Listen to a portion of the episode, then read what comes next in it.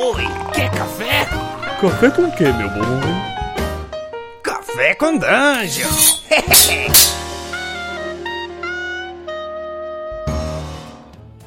Bom dia, amigos do Regra da Casa.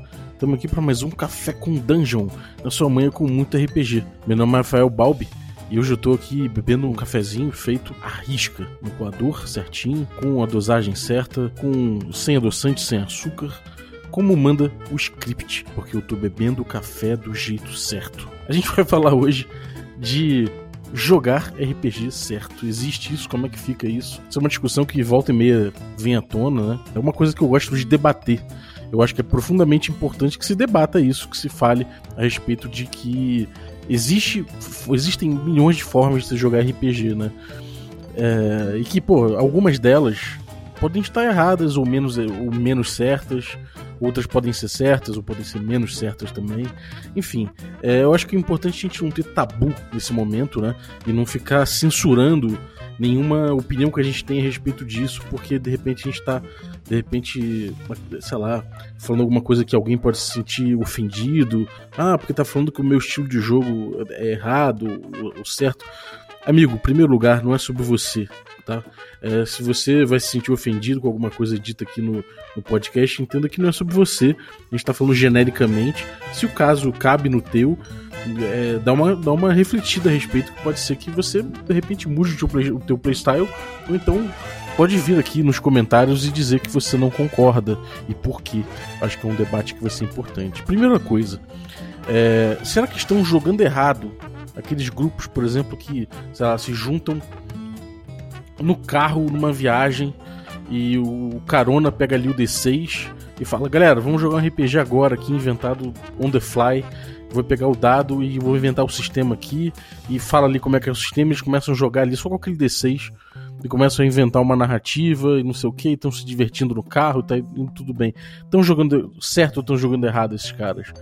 E aquela galerinha pequenininha como eu, que pegou a caixa preta do DD ainda em inglês, não sabia ler inglês direito, mas queria jogar. E aí pegou aquilo ali com base nas figuras, com base no que sabia ler mais ou menos, do, do pouco que entendia, com base nas miniaturas, no mapinha, nos dados e tal, foi inventando o seu próprio RPG ali. Tava jogando errado? Será? E, sei lá, o cara que de repente está num evento e fala que vai mestrar Dungeon World.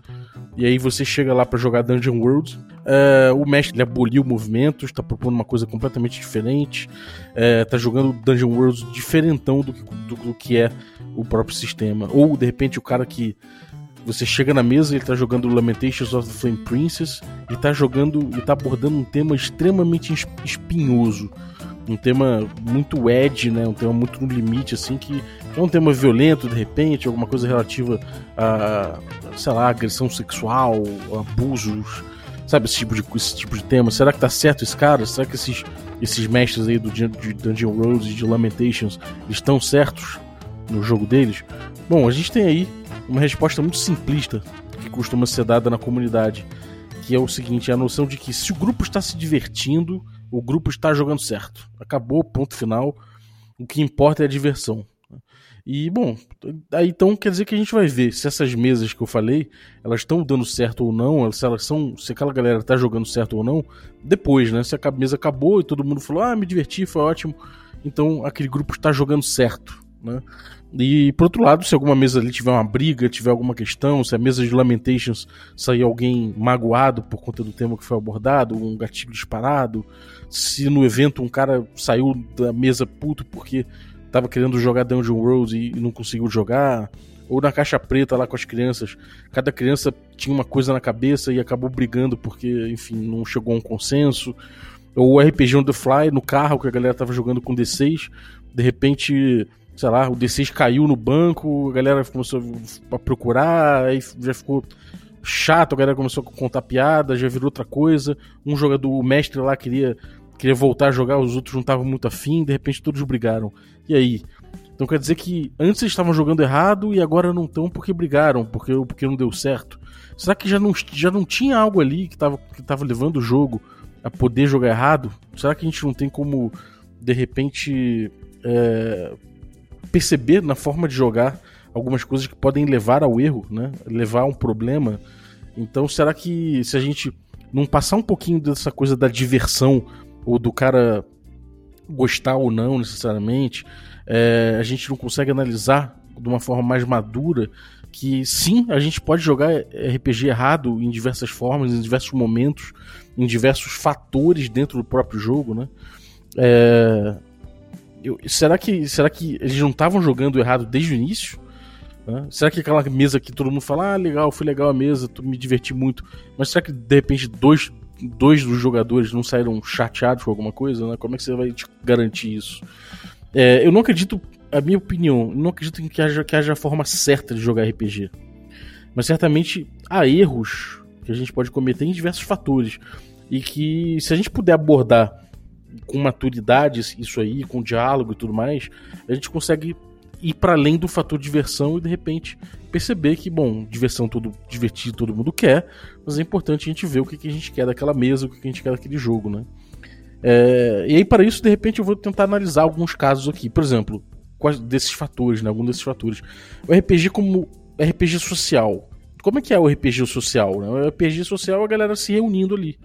É, é aquele grupo de amigos que está sempre ali há anos se divertindo com a mesma, mesma coisa. É o grupo que se reúne para um evento.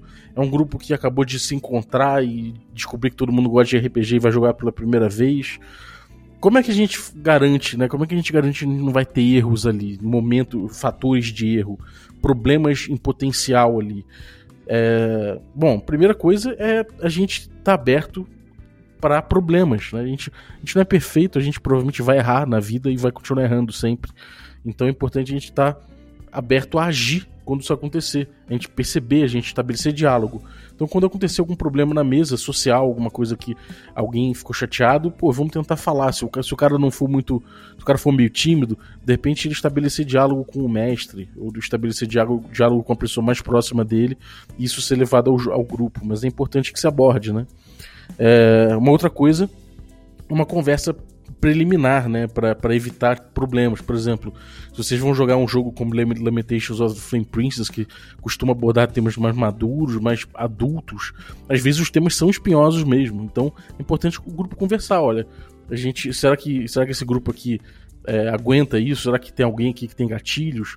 Às vezes até nos jogos mais simples você não sabe se, se o cara tem fobia alguma a aranhas e, e a sua aventura estava pautada em aranhas. Então é importante o seu, você conhecer seu grupo e ter um diálogo bem breve ali, que seja no início do jogo ou uma sessão zero, para você poder conversar com a galera a respeito disso. Outra coisa é o ambiente, né? Você tem um ambiente que. Tem essa coisa de ambiente seguro, né? Que se fala. Não tem nenhuma entidade que vá carimbar. Bum! Aqui é um ambiente seguro pro RPG. Não existe isso e qualquer entidade que vá carimbar como ambiente seguro vai falhar também em carimbar como ambiente seguro porque as inseguranças acontecem. Mas é claro que há ambientes e ambientes. Há ambientes que são que as pessoas não estão nem um pouco preocupadas em tornar aquele ambiente seguro e não estão preocupadas em agir caso aconteça algum problema, como eu disse lá no início. Então, é, isso você vai conhecendo aos poucos. Então, fuja de lugares que não são seguros para você levar seu grupo nem para você conhecer grupos novos, né? Evite isso. Principalmente se você for de alguma minoria, for de algum tiver alguma questão que seja que seja mais frágil em relação ao, ao, ao as pessoas que, enfim, têm privilégios e não, não se deparam com isso muitas vezes, né? É por isso que às vezes homens falam que, ah, nunca vi nenhum problema acontecer em determinado evento, mas se você falar com meninas, às vezes as meninas vão falar, cara, aquele evento não tem meninas porque é extremamente problemático a direção não, não, ajuda, já vi casos de abuso, enfim. É bom saber, você saber onde você está pisando. Então, procurar ambientes legais também é legal. É, mas isso é uma coisa, o RPG social ele precisa funcionar para todos os membros que estão ali, né? Desde o membro que está ali, que pinta, mais porque ele não conhece tanto do jogo e tal, mas ele quer participar e se divertir com os amigos, gastar aquele tempo ali com os amigos, tanto pro cara que tá ali para jogar, para enfiar a cabeça, então é, essa parte social aí, ela é, é uma parte bem, bem subjetiva mesmo, é importante que você conheça as pessoas. Com o tempo você vai conhecendo né? Então também tem isso. É, com o tempo, eu acho que esse, esse, esse, essa capacidade de, da parte social gerar problema vai diminuindo, né? Até porque com o tempo os problemas vão acontecendo e os grupos se desfazem. Então, é aquela coisa, né? Só o tempo mesmo que vai, no fim das contas, é, selecionar bem aí os grupos que dão certo e os grupos que não dão certo socialmente falando. É, uma dica que eu tenho a respeito disso é fique amigo das pessoas com quem você joga RPG, em vez de tentar transformar seus amigos em pessoas que jogam RPG. Às vezes você forçar o cara vai fazer com que a longo prazo ele largue o grupo e isso tenha problemas. É, agora, RPG como atividade criativa. Isso é um outro, um, acho que é um outro momento, um, um, outro fator. O RPG só acontece mesmo na mesa, né? O RPG não acontece no livro, o RPG não acontece quando você está falando sobre RPG, não, não, é. O RPG acontece na mesa, quando as pessoas estão ali criando juntas, né? Então isso aí é o que, é, é o que vai. É, é, o, é o RPG como atividade criativa. E para isso, para todo mundo se divertir com isso, para todo mundo é, conseguir é, ter o que, o, o que espera ali, é bom que você tenha em mente, que todo mundo tenha em mente o tipo de narrativa que vai se desenvolver, o tipo de regra que vai se usar para chegar nessa narrativa, o estilo de jogo e a distribuição do controle narrativo é importante que todo mundo esteja de acordo. Ou seja, tem, não adianta você chegar num grupo que vai jogar um, um sei lá, um D&D, terceira edição, um 3.5, em que, porra, o mestre controla tudo, é, muito da carga é, narrativa tá com o mestre mesmo, ela é pouco distribuída para os jogadores, eles e, e, se limitam aos seus próprios personagens. E se você chegar numa mesa dessa querendo inventar um monte de coisa de cenário, você vai se frustrar. É melhor você pegar um Dungeon World, que ele compartilha, compartilha melhor é, as funções criativas e tem momentos em que os jogadores são chamados a criar parte do cenário, enfim. É, esse tipo de coisa é importante, né? Você saber, você tem em mente. É... Conhecimento prévio do jogo, do tipo de regra que tem ali, pode parecer uma coisa boba, mas quanto mais você conhece, né? Quanto, quanto melhor você conhece o tipo de jogo que está acontecendo ali, como se joga aquele jogo que está ali e, e, e, tipo, quais são as regras que você está utilizando, melhor você. É, quer dizer, menos chance de problemas você vai ter naquela mesa. Então, se você chega numa mesa que todo mundo é iniciante ali, é importante que se deixe isso muito claro. Galera, eu sou o mestre desse jogo, não conheço muito bem, estou conhecendo agora. É possível que eu erre, é, é possível que eu tenha que improvisar. Está todo mundo de acordo com isso? De repente aquele jogador que fala, cara, hum, não tô muito não, eu vim aqui para jogar Dungeon Worlds, eu gosto de jogar Dungeon Worlds como é, então, sei lá, se eu puder pegar uma outra mesa aqui que tem no, no evento que tá rolando Dungeon World, eu vou pegar, sabe? Ou então ele não vai ser um cara assim, ele de repente ele vai, ele vai chegar e falar, cara, não, por mim tudo bem, não tem problema não, vamos ver no que que dá. É, se, se, de repente até te ajudo aqui com alguma coisa que eu já conheço. Pode ser também que aquele caso, como falei, do mestre que joga o Dungeon World todo alterado, que o cara que tava ali para jogar aquele jogo do jeito que ele é, fala, cara, não, desculpa, mas eu quero, eu não, sei lá, eu quero, quero ter certeza que eu vou me divertir aqui. Eu, vou me, eu queria me divertir porque eu ligo muito para as regras aqui nesse caso. E não tem problema nenhum nisso. Esse cara não é um cuzão por conta disso. Né? É, muita gente fala, ah, advogado de regras, não sei o que, mas tem muita gente no RPG que o barato dele é seguir regras, é entender as regras e conseguir superar o jogo. Quer dizer, super, superar os problemas que a narrativa traz através do conhecimento de regras. Isso é muito legal né? Isso é muito bom. É um possível um playstyle que você não pode deixar de lado também. É, ah, galera, vou fazer um playtest aqui de uma aventura, de um sistema. Deixa isso claro. Tem gente que vai falar, cara, desculpa, mas eu não tô afim de testar, eu tô afim de, sei lá, ir pra uma coisa mais garantida. Playtest tem falhas, você vai testar falhas do seu sistema, você vai testar problemas da sua aventura que você está escrevendo, então ali é, é possível que você tenha cenas que você precisa de crítica, então você precisa de, um, de, de jogadores preparados para viver aquilo, para para ter esse tipo de problema e para poder trazer uma crítica para você. Então você tem que trazer isso para todo mundo. É importante você não deixar de falar isso e pegar todo mundo de surpresa. Ah, não, mas isso era um playtest. Entendeu? É... Isso vai ser bom para você como mestre se estiver fazendo isso, e vai ser bom para você como jogador se algum mestre estiver levando essa, essa, levantando essa bola para você. Enfim, é, existe uma coisa aí do, do sistema também, né? É, o sistema pode ajudar a experiência que você está querendo. Vamos supor que está todo mundo querendo jogar um jogo que conta a história de crianças de filme de sessão da tarde. E às vezes aquele sistema que você está usando para aquilo não ajuda em nada. Você pega ali, faz a ficha de crianças e tal, você vê que o sistema não, não sabe, ele, está levando a experiência para outro canto. De repente o jogo acaba sendo trevoso demais e duro demais com as crianças, realista demais, e, e o fato de serem crianças só atrapalha, sabe? E às vezes isso não é o jogo que as pessoas estão querendo jogar, nem você mesmo. E às vezes você não conhecia o suficiente o sistema para isso. Ou você passou a ou você passou a conhecer os problemas do sistema a partir desse ponto. Então, isso é uma coisa importante de você ter em mente. É você conhecer o, o, sistema, ver os problemas que o sistema tem, que o sistema tem e se ele entrega a experiência que ele se propõe. É, será que ele será que ele promete alguma coisa, mas ele acaba te deixando perdido? Isso acontecia muito em Vampire, por exemplo, né?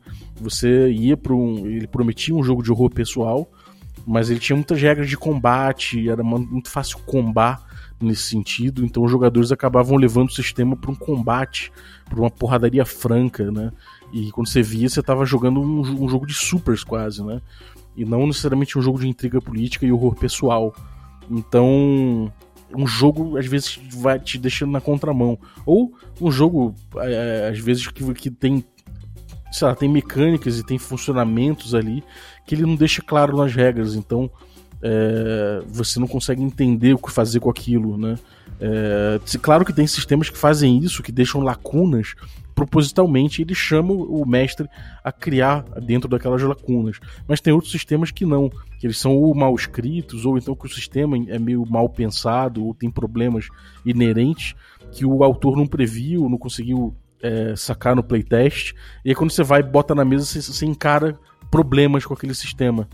Então isso é muito comum, isso não é nada, nada que seja necessariamente que vai estragar a sua experiência, mas é um problema também. Né? É, um, é, é um erro que, que a gente pode ter dentro do seu RPG.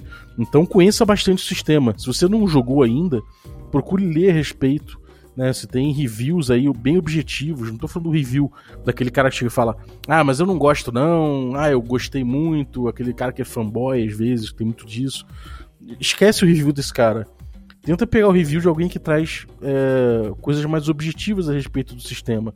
É o cara que olha e fala: Cara, é, joguei aqui o jogo, percebi que, sei lá, que a pro, as probabilidades desse jogo aqui te levam para um caminho que é um pouco diferente do que o autor quer. Ou de repente que ele fala os pontos positivos e negativos do jogo, isso é muito importante. Não só aquele cara, aquele review que traz os, os pontos positivos. Porque isso é fácil de encontrar. O autor normalmente vai é, vender o jogo alardeando os pontos positivos. Agora, conhecer os pontos negativos é importante e é legal que você tenha reviews que apontem isso. Para jogos OSR, a gente tem o Ben Milton, que faz isso muito bem. Né? É, de forma geral, quando você vê um review, é importante você saber também se é um review de leitura do livro ou se é um, um review de jogo. Se é um review de jogo, se o cara já jogou, leu e jogou aquilo ali, você vai ter um review mais completo, porque afinal de contas o cara jogou aquele RPG. Ler é diferente, se você leu, você não jogou. Então é um, é um review de leitura, às vezes é um, é um review de expectativas. É claro que pô, muitas vezes eu li um livro e percebi problemas que na mesa se confirmaram. Mas é, é, claro que pode não acontecer, pode não ser verdade. É importante que você saiba se aquele review ali é de leitura ou é de jogo, né?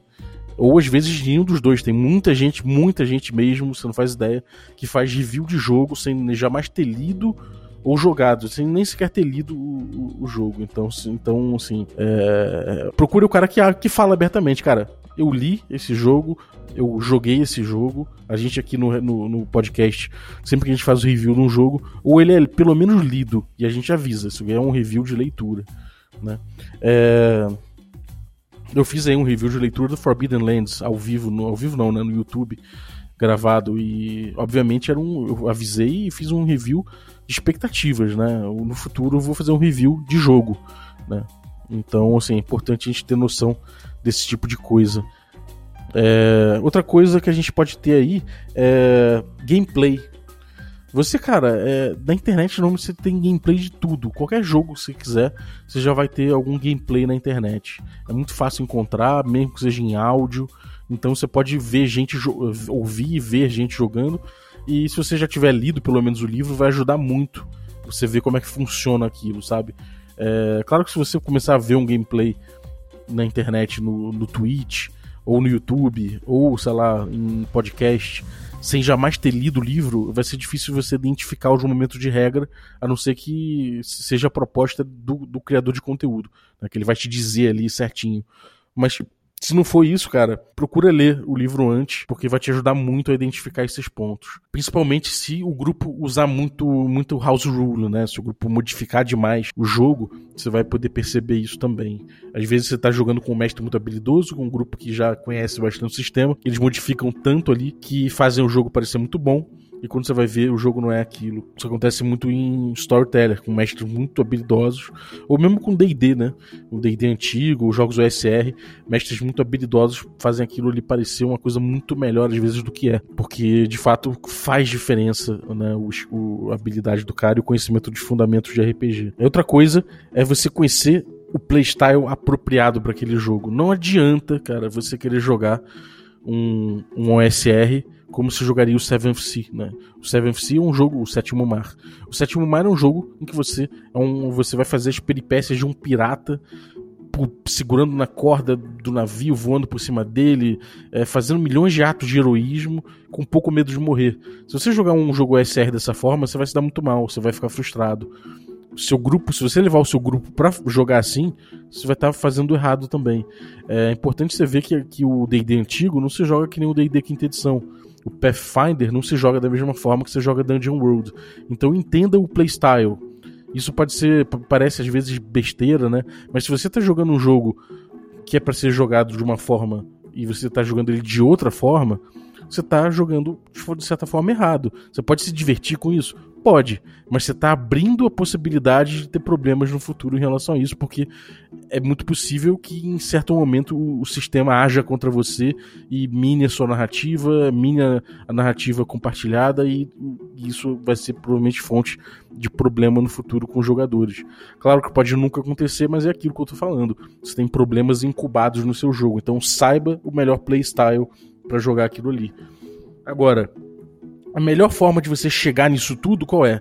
Testando, botando na mesa, chegando pra galera e avisando, galera, vamos testar o jogo aqui, vamos testar o playstyle, eu, eu li a respeito, eu vi mais ou menos como é que é, estou aprendendo, vamos ver como é que a gente faz. E aí você vai encontrar o seu próprio estilo, provavelmente dentro daquele playstyle ali. Mas consuma coisas, né? Não, não encerre a sua cultura de RPG somente naquele livro ali, principalmente isso é muito comum para jogador de D&D, né?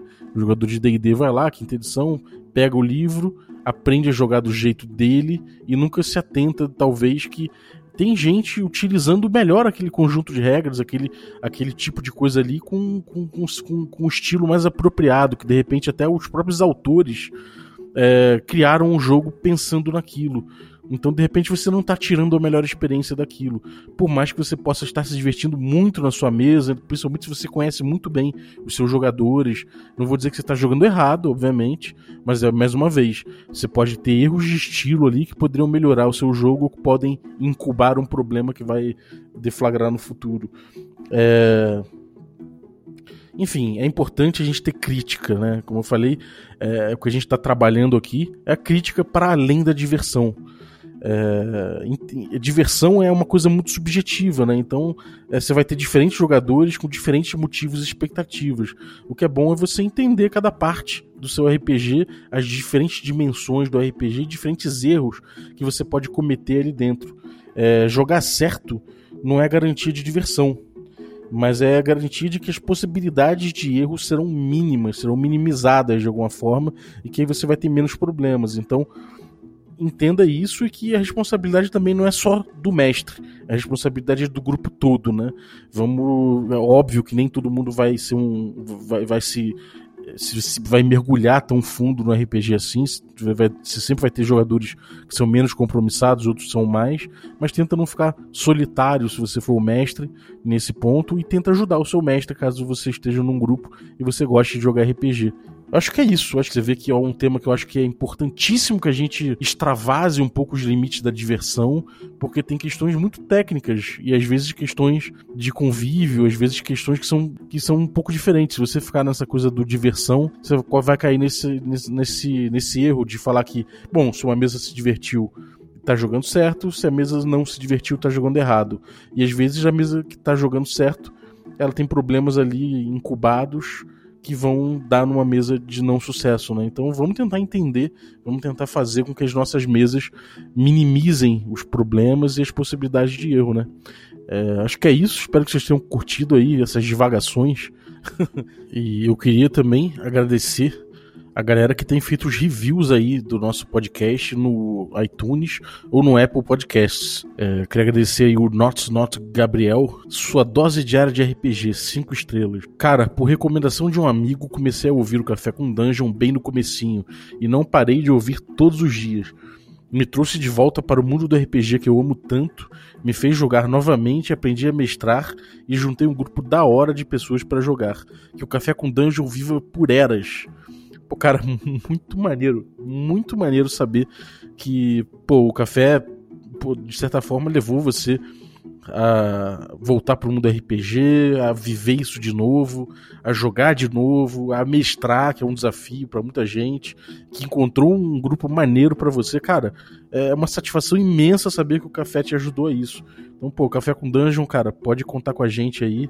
Se puder fazer, de repente, mandar feedback aí do que você tem feito hoje em dia, pô, manda aí que a gente troca uma ideia. Muito obrigado mesmo. Também aí, cinco estrelas Podcast maravilhoso, Aline Terumi, via Apple Podcasts. Valeu, Aline. Aline que agora também já gravou um episódio com a gente aí sobre o Catulo. Pô, obrigado, Aline. Um dos melhores podcasts de RPG com temas variados e diários. Me acompanha na maioria das manhãs, tomando um cafezinho e pensando sobre esse hobby que tanto amamos. Me fez repensar muito da minha forma de mestrar e de jogar. Obrigado e parabéns. Cara, é, ver esses depoimentos falarem tanto de que a gente é, a gente mudou de alguma forma a forma de jogar, que, que fez repensar a, atuação das pessoas como mestre. Pô, cara, isso, isso deixa muito feliz de continuar o trabalho, porque tem, tem muita gente que, que fala, cara, pra que serve você ficar falando do jeito que você vê as coisas? Isso é o jeito que você vê, cada um vai jogar de um jeito diferente. Mas, cara, é, é a gente tá falando de uma linguagem, né? RPG é uma linguagem. E quanto mais a gente troca experiências, mais a gente vai desenvolvendo essa linguagem. Então é natural que isso aconteça. Do mesmo jeito que eu me influencio pelo jeito de outras pessoas jogarem, é, as pessoas me ouvirem certamente também influenciam elas e, pô, é muito bom ver que tem dado fruto, cara. Valeu, Aline, brigadaço. Agora, o cinco estrelas aqui do V Migues, via Apple Podcasts. Já faz parte da rotina. O Café com Dungeon já faz parte da minha rotina todos os dias. Já tenho espaço reservado para ouvir as dicas e discussões, sempre com conteúdo de primeira jogo RPG só, só um ano e ter a possibilidade de ouvir a experiência das pessoas é muito motivador. Muito obrigado pelo empenho de nos trazer esse cafezinho todos os dias. Direto lá dos Estados Unidos. Cara, muito maneiro. Brigadaço aí pelo teu feedback. É muito bom saber que você joga, que mesmo jogando só há um ano, já, já, isso já tenha contribuído para você já tenha pego a linguagem do RPG. Eu confesso que nem sempre é muito amistoso para quem é iniciante o Café com Dungeon, mas pô, isso aí é um, é um relato de que pô, funciona mesmo para quem não é tão experiente assim, né? Um ano ainda tá começando, pô, muito legal saber, cara. Valeu mesmo. E também o Rato de Esgoto aí, cinco estrelas. O podcast faz muito bem que se propõe, trazendo conteúdos e entrevistas muito boas. A captação de alguns dos convidados poderia melhorar, mas nunca é nada que atrapalhe a escuta ou desvalorize a coisa como um todo. O host é muito bem informado e raramente a coisa fica num monólogo, tornando a experiência de escuta muito boa. Porra, vale usar rato de esgoto? Cinco estrelas aí, cara. Ó, eu, é aquela coisa, né? É, a gente nem sempre tem como garantir que o convidado vai ter tudo 100%, né? Do áudio. Nem todo mundo é da área de criação de conteúdo, nem todo mundo tem um microfone caro. E a gente prefere que é, esse conteúdo chegue pra galera mesmo assim. Às vezes você tem um autor de RPG que é muito bom, mas o cara não tem condições, ou não tem uma internet muito boa, ou não tem condições de comprar um microfone muito bom, mas ele tá ali disposto a, a partilhar o conteúdo dele, o XPzinho dele, como diz o mestre Kiral. Então, acho que é bom trazer mesmo assim, a gente tenta ajeitar ali para ficar uma experiência muito boa. Mas é isso, cara, estamos aprendendo aí. A vinhetinha de hoje ficou por conta do José Enio. Valeu, José. Ficou muito legal, cara. Tanto barulho de café, fa as facas amolando. Ficou tudo muito bom, cara. Valeu mesmo. É, e se você quiser participar dando a sua versão da nossa vinhetinha aí, pode mandar o áudio pro WhatsApp ou pro Telegram no número que tá aí na descrição do episódio. Fica sabendo que se você mandar o áudio, tá implícito que você tá autorizando o uso do mesmo, né? Da sua voz, da voz de quem tiver envolvido ali naquele áudio, pro uso no direto na nossa vinhetinha ali. Mas nada mais que isso, a gente não vai usar além disso, não. Muito obrigado e até a próxima.